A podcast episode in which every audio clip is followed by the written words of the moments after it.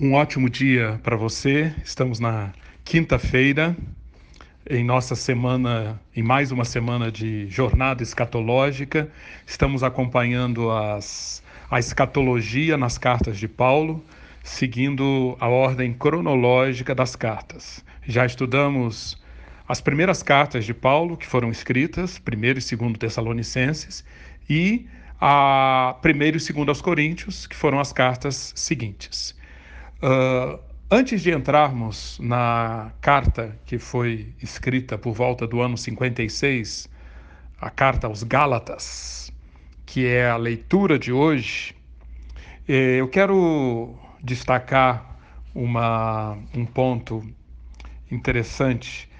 Durante, eu estou em Denver, no, no Colorado, Estados Unidos, e entre os meus compromissos aqui, uh, eu tive a oportunidade de assistir uma, uma apresentação, uma entrevista com uma celebridade aqui dos Estados Unidos na área do futebol americano. Chama-se Peyton Manning, um verdadeiro craque uh, daqui do time de futebol americano de Denver. O... E esse, esse jogador se destacou por diversas, diversos recordes que ele bateu e por ter ajudado o time de Denver, inclusive, a chegar na final uh, da Super Bowl. Bem, ao, ao ser entrevistado e, e perguntando qual é o, o segredo da sua, da sua performance, do seu desempenho, o Peyton Manning disse algo muito interessante. Ele disse o seguinte: é, você nunca será esmagado se você estiver preparado. Ele usou esse termo esmagado, todos, acho que todos nós sabemos que no caso o confronto físico no futebol americano é algo intenso.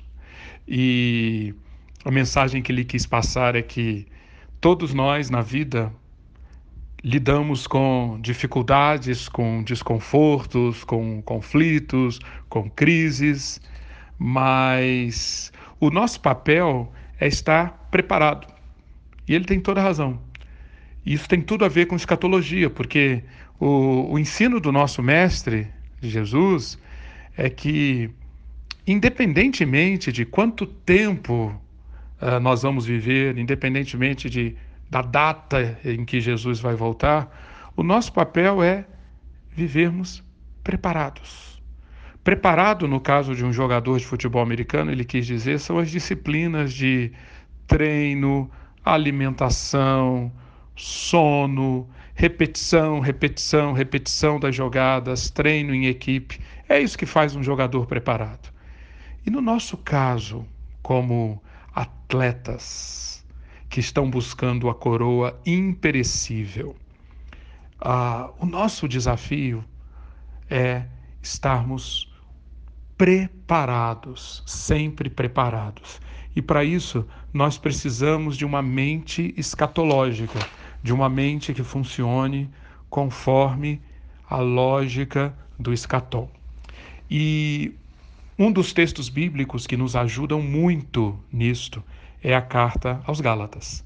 Essa carta foi escrita num contexto de extremo desafio para Paulo e para a igreja primitiva, porque muitos judeus, se, alguns judeus se converteram, começaram a, a participar da, da igreja e começaram a ensinar que diversas práticas cerimoniais da religião judaica eram obrigatórias para a igreja.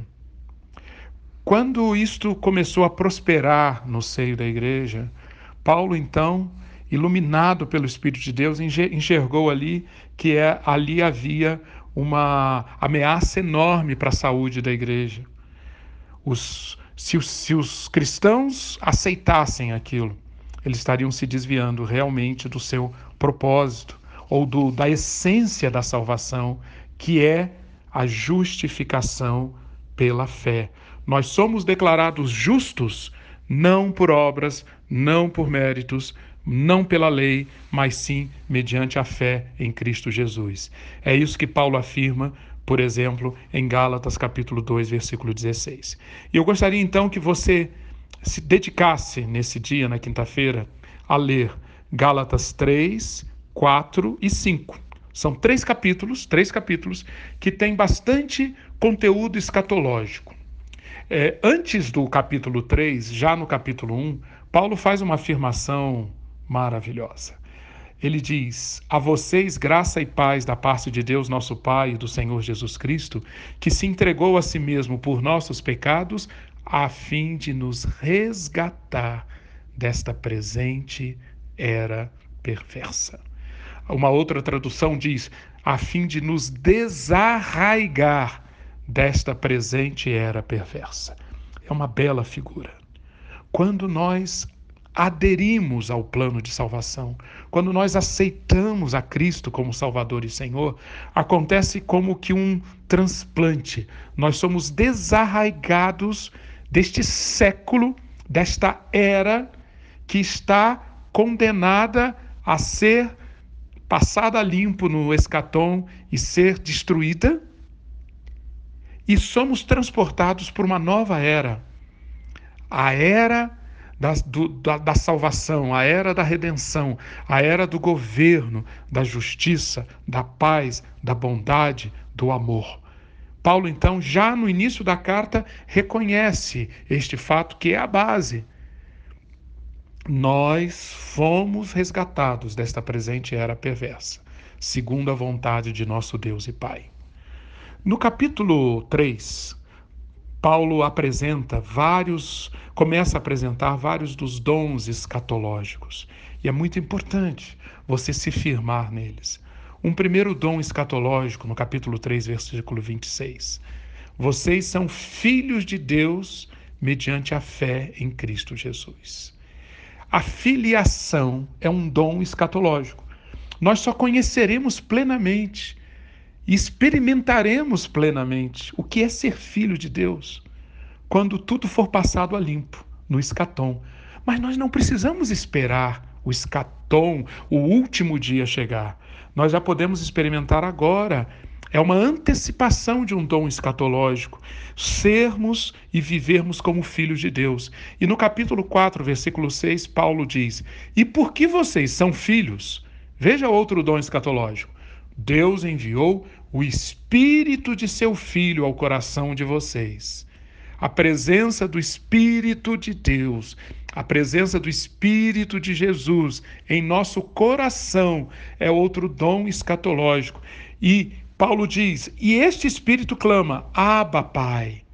Assim, você já não é mais escravo, mas filho, e por ser filho, Deus também o tornou herdeiro.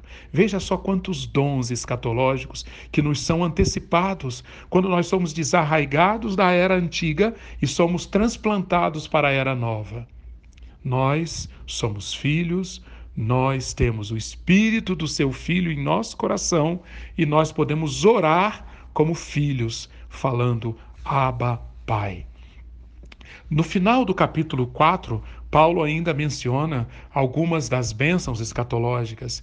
Ele diz que nós somos filhos da promessa como Isaac, que nós somos participantes da nova aliança, não a aliança da escravidão, mas a aliança para a liberdade, que é a aliança da qual fazem parte os que vão morar na Jerusalém celestial, a Jerusalém do alto, que é livre e é a nossa mãe, diz Paulo no capítulo 4, versículo 24.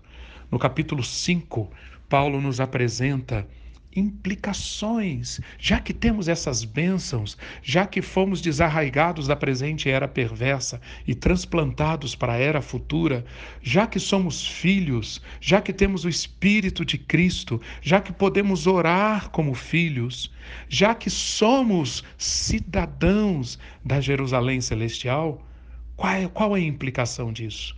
No capítulo 5, versículo 16 até o 22, Paulo diz: vivam pelo Espírito, e de modo nenhum satisfarão os desejos da carne.